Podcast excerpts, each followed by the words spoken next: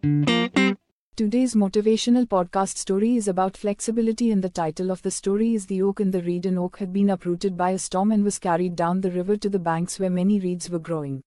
The oak was astonished to see that things so slight and frail had withstood the storm, whereas a tree so great and strong as him had been uprooted.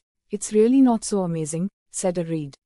You were destroyed because you were fighting against the storm, while we survived by yielding and bending to the slightest breath that was blown.